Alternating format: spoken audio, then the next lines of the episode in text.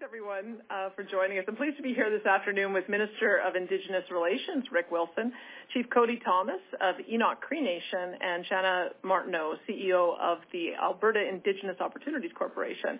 I often say that Alberta's government is laser-focused on economic growth and job creators in our province, and our efforts to attract investment to Alberta have a record of success that proves that. And that's true of every industry, including energy. Markets across the globe want cleaner energy sources to reduce emissions, and Alberta can deliver them. Getting Alberta energy to global markets will lift the standards of living of billions of people who live in different degrees of energy poverty. But we will not be doing this alone. Indigenous participation and leadership is vital to these projects. It's a critical piece of working towards economic reconciliation. In Alberta, we are proud to encourage and facilitate Indigenous participation through the Alberta Indigenous Opportunities Corporation. Historically, Indigenous peoples have been overlooked and underserved in our economy, but we are determined to change that. In 2019, we created the Alberta Indigenous Opportunity Corporation with a loan guarantee capacity of $1 billion. This past spring, during the election campaign, we committed to at least double the AIOC's loan guarantee capacity to $2 billion. Today, I am very pleased to announce that we are expanding the Alberta Indigenous Opportunity Corporation's loan guarantee capacity to $3 billion. We are tripling the level of support this Crown Corporation can provide. This is about Alberta continuing to lead the country in economic and social reconciliation with Indigenous peoples. Our goal in creating the corporation was to backstop Indigenous investment in major projects for the purpose of creating enduring streams of revenue for their communities. By providing loan guarantees, the AIOC helps to increase the amount of money that Indigenous businesses and communities can borrow while also reducing the cost of borrowing. This empowers Indigenous communities to invest in major economic development projects, not just in energy, but also major agriculture, telecommunications, transportation, and related infrastructure. Over the past 4 years, AIOC has supported more than $500 million worth of investments, benefiting nearly 30 Indigenous communities across our province. Earlier this month, we raised the AIOC cap to $2 billion effective immediately, and that cap will rise again to $3 billion in 2024-25. The level of investment support the AIOC offers was already unparalleled in Canada, and now we are unleashing even more potential. And Alberta is determined to continue to find new ways to expand Indigenous participation in the economy and empower First Nations and Métis communities to be our partners in prosperity.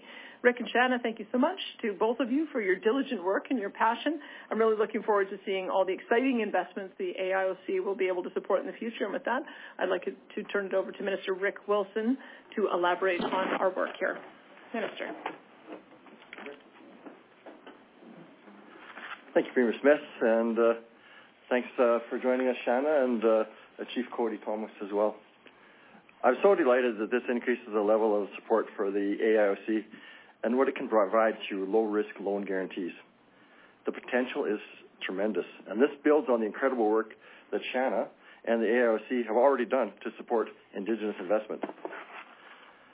You know, they just closed a deal that provided a $103 million loan guarantee to 5 Indigenous communities, making it possible for them to acquire a 43% stake in the Access NGL pipeline system.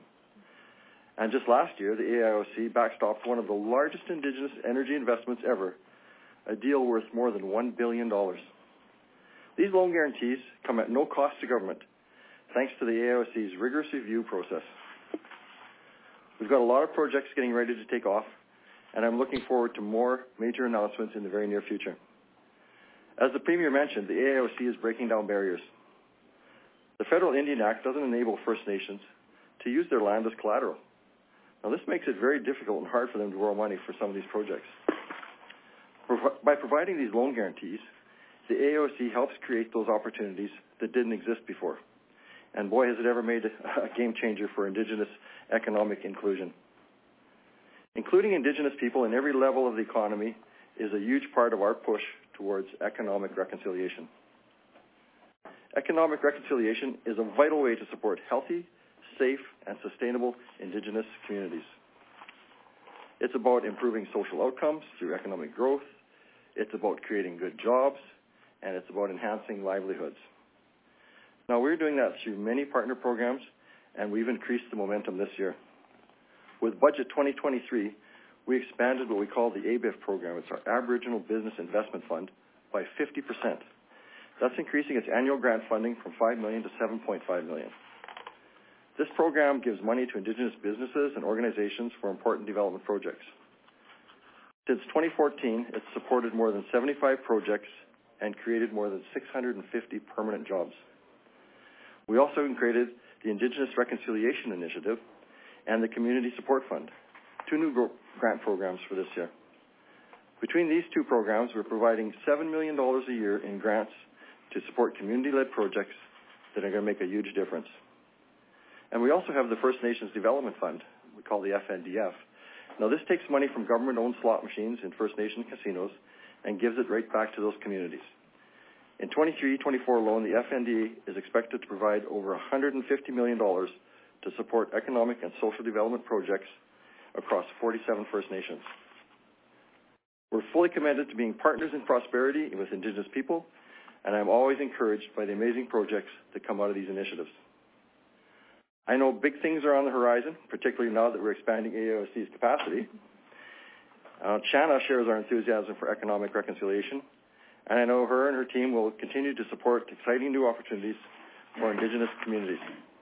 So I'd like to invite Shanna now, the CEO of the AIOC, to the podium.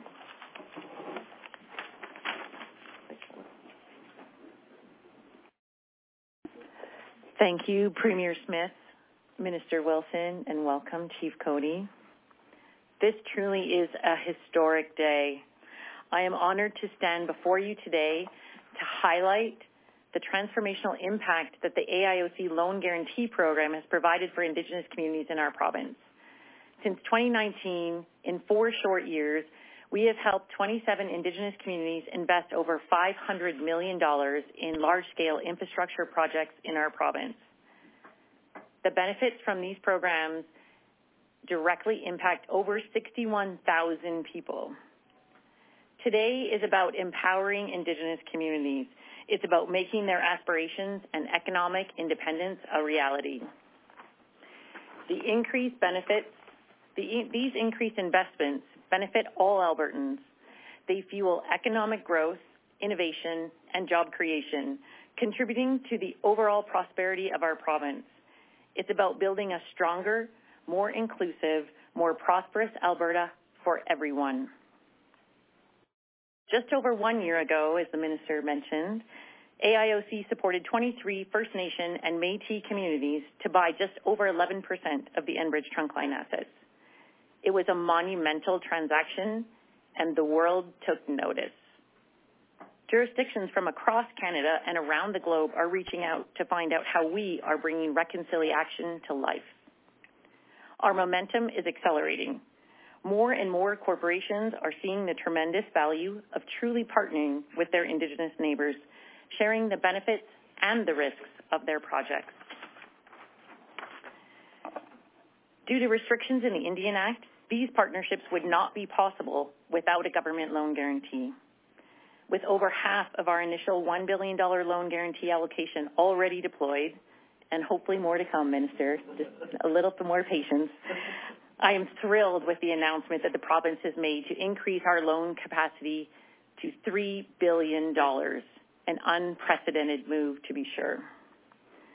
Our loan guarantee program is already nationally and globally leading, and we are taking another huge step forward here today. This increase is a tangible commitment to creating a brighter future for all Albertans. Alberta is leading the way with a focus on sustainability and responsible resource development, benefiting not just our generation, but those to come. We are building a stronger Alberta together. Now I will call on Chief Cody to come and say a few words. Hi, see mantu ogama Cody Thomas nitsiga su Muskegsic ochinia. Ladies and gentlemen, good afternoon. It is a profound honor to stand before you today. I'm elated by the recent expansion of loan capacity provided by Alberta's government to the Alberta Indigenous Opportunities Corporation, AIOC. This milestone represents a significant step towards realizing the principles set forth by the Truth and Reconciliation Commission and its 94 calls to action. Since its inception in 2019, the AIOC has been a transformative force for Indigenous communities across our province. It has opened the door to remarkable opportunities in economic development and Indigenous engagement through its support of loan guarantees. In 2020, Enoch Cree Nation, Muskegsic, alongside five other First Nations, played a pivotal role in the $1.5 billion Cascade Power Project. This partnership was made possible through the AIOC loan guarantee, allowing us to actively participate in the game-changing initiative. Projects like the Cascade Power empower Indigenous communities with newfound opportunities and financial versatility, enabling us to reinvest in our communities, such as involvement in Paramount, as it not only benefits the current generation, but also paves the way for prosperity among our descendants. These initiatives stimulate economic growth, foster job creation, nurture innovation, cultivate generational wealth, which in turn enriches every facet of our province. I extend my heartfelt congratulations to the Alberta government, the AIOC for their extraordinary commitment to this expansion. Potential for Indigenous inclusion in the economy is boundless, filling me with optimism for our people's future. These transformative agreements usher in diversity and boundless opportunity for Indigenous communities. Reconciliation is a journey of concrete actions, and from an economic perspective, this expansion represents a substantial stride towards a brighter future for our people. I applaud the AIOC for their remarkable work since the program's inception and eagerly anticipate the prospects and opportunities accompanying this monumental expansion. My gratitude goes out to Premier Daniel Smith and my esteemed friend, Minister Wilson, for their unwavering collaboration with Indigenous peoples in driving meaningful and impactful change for our province. To all of you gathered here today, I am genuinely thrilled about the potential that lies ahead. Together we can forge a more equitable and prosperous future for all. Aye, aye. Thank you. And we will now enter our media Q&A portion. We'll start off with our questions here in the room, and we'll be taking one question, one follow-up. If I can see those hands up again. And we'll start off with Janet here.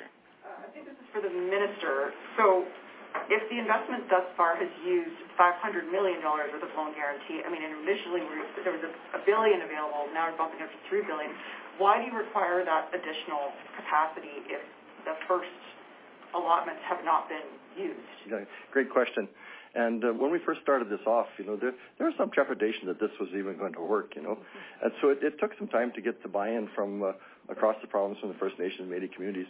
And once we got, like the Chief said, the first Cascade project out the door, all of a sudden people were reading, oh, this is real. And the projects started coming in. They're vetting over 100 projects right now at the AIOC office, and some have been in the works for over a year. So as these projects are being vetted and we see that they're good projects and viable projects, because we want to make sure that they're going to make money for the groups out there, then they're going to start coming forward. So you're going to see a lot of projects coming forward that have been in the hopper for quite some time now, and it's just at that stage now where these projects are coming forward, so that's why we need the extra funding. Thank you, Minister. That's a great explanation. I would also add just to the Minister's comment that we're starting to get questions, will you have enough? Because there are a number of projects in queue, I'll call it, maybe in the hopper, cooking might be another analogy.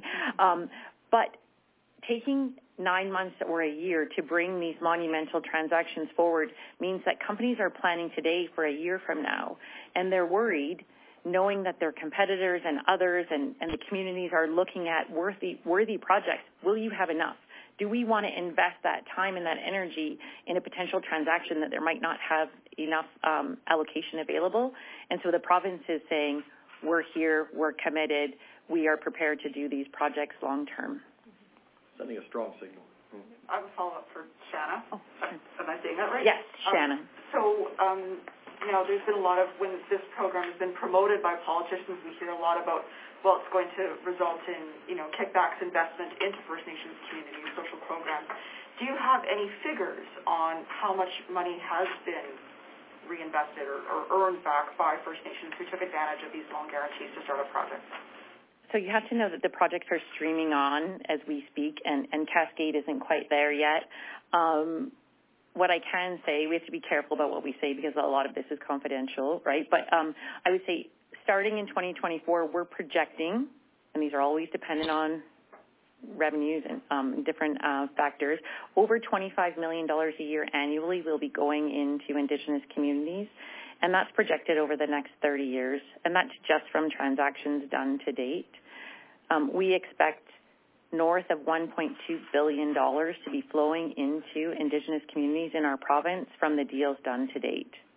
Now, there are a number of factors that go in there, and any good investment banking professional would give you a big caveat around those numbers, but those are projections. So it's significant revenue.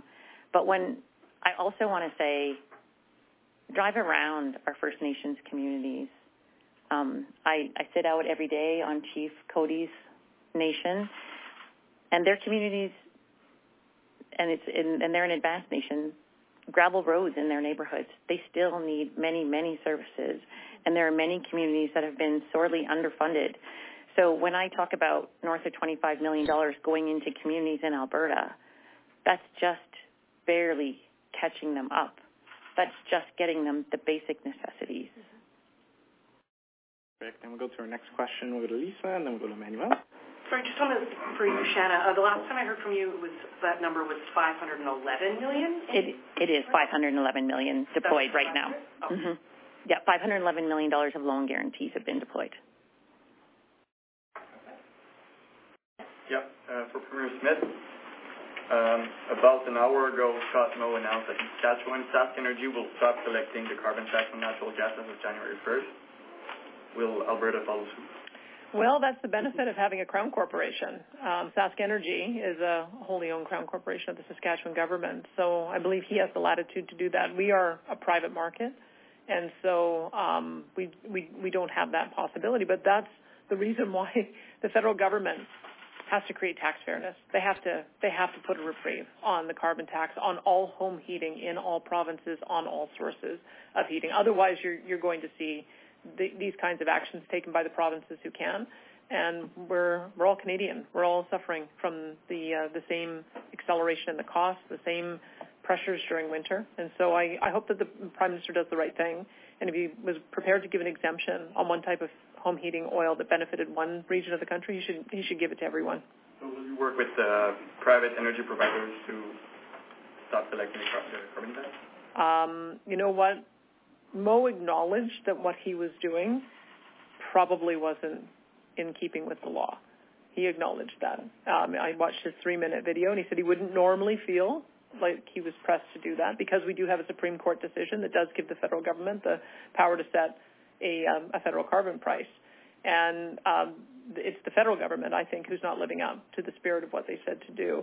And I wouldn't ask our private sector operators to be in a position where I'm asking them to be out of compliance with the law. I would just prefer for the federal government to do the right thing and give a reprieve across the board in all provinces, all fuel types for the winter, and then our preference would be to get rid of the retail carbon tax altogether and start working with us in industry to reduce emissions in a different way and transition to different fuels, because it's not the choice of Alberta citizens. I mean, that's the only option they really have is home heating by natural gas. It's just getting increasingly punitive. So I would hope that the Prime Minister would do the right thing and acknowledge that rather than allow for these pockets of inequality to crop up all over the country. And we're going to go to the phones here for a couple questions and come back to the room. Operator, could you put through our first caller, please? Thank you. The first caller is Terry Tate, Globe and Mail. Hi, thanks for taking my question.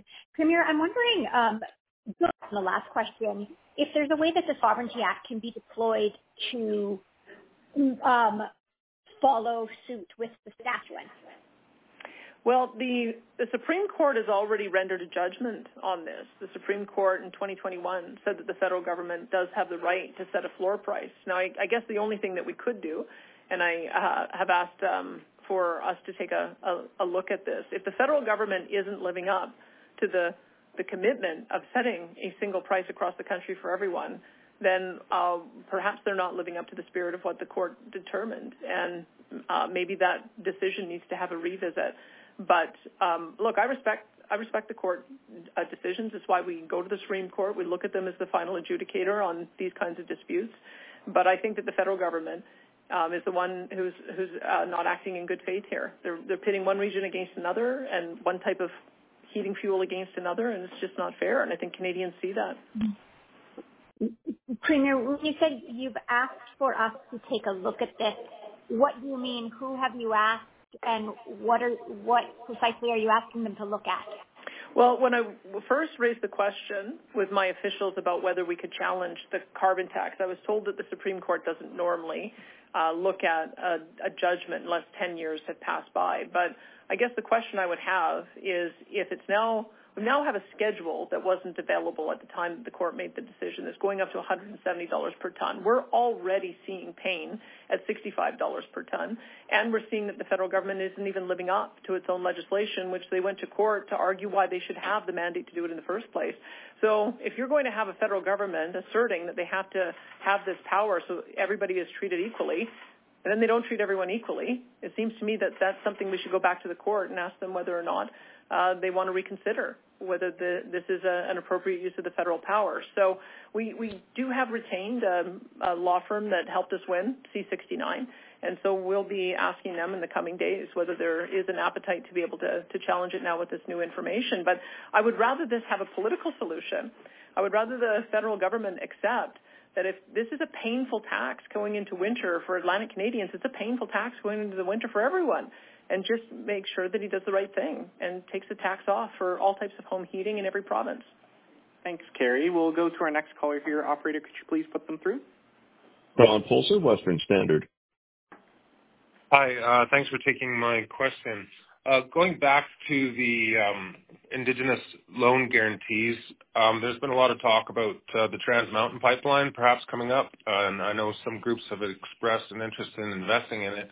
And I'm wondering if that's a kind of a project that would be eligible for these kinds of grants and guarantees, or whether that would be a separate standalone thing. I can tell you that I have met with the Federal Finance Minister, Krista Freeland, and I offered her our expertise if they want to set up a similar type of program at the federal level. I think they've indicated that they would like to do that, sort of a National Indigenous Opportunities Corporation. And because we have had success, we'd be standing by prepared to assist them in structuring a program so that they can do something likewise. But we stand ready to assist in whichever way possible. But at the moment, we have to make sure that the project gets to the finish line, which I think it will by the end of March is what it's looking like. And then we'll assist with in any way that the federal government would like us to make sure that they get the portion of Indigenous participation in that project. We think that's important. Is this something that Alberta can take the lead on, or do we pretty much have to sit back and wait for the federal government to decide what they're going to do and whether they're going to actually divest their share and or how much of it? You know, I'll maybe get Shanna to talk about that. The issue is, of course, that we're not just contemplating Alberta First Nations, which we're more than happy to work with, but it's also British Columbia First Nations, and there's significantly more British Columbian First Nations as well. So I think we've established this program in order to be able to help Indigenous communities here. And so I don't know if it's in the program parameter to help Indigenous communities in other provinces. I can leave that to Shanna to answer maybe. Thank you, Premier Smith, and I believe that you've answered that question really well. The one thing that I do want to note is that the federal government owns the Trans Mountain asset right now. So when you own something, you control the disposition of it. And so until they're ready, Alberta stands ready, and I think this announcement is a good indication that Alberta is ready to take the lead on projects supporting Alberta communities in these types of purchases. We have other transactions in progress as well. So we are ready, but the federal government's got to be ready to sell. Perfect. That was all the questions from the line. I'll come back in person. Do we have any last few questions? I might just say what I have talked to my colleagues at the cost table, and we're meeting again in Halifax in a couple of weeks. And I've also given that same offer to our premiers that if they want to set something similar up for each province to be able to do the same as we've done here, we would be more than happy to share our expertise, because perhaps that's would be the perfect solution, is if there was a BC Indigenous Opportunities Corp an Alberta Indigenous Opportunities Corp, and a federal Indigenous Opportunities Corp, all working together to make sure that an appropriate amount of equity was placed into Indigenous hands, and then would allow for us to work cross-border on more projects. So I'm advancing that at the cost table as well. And we'll take you as our last question, Julia.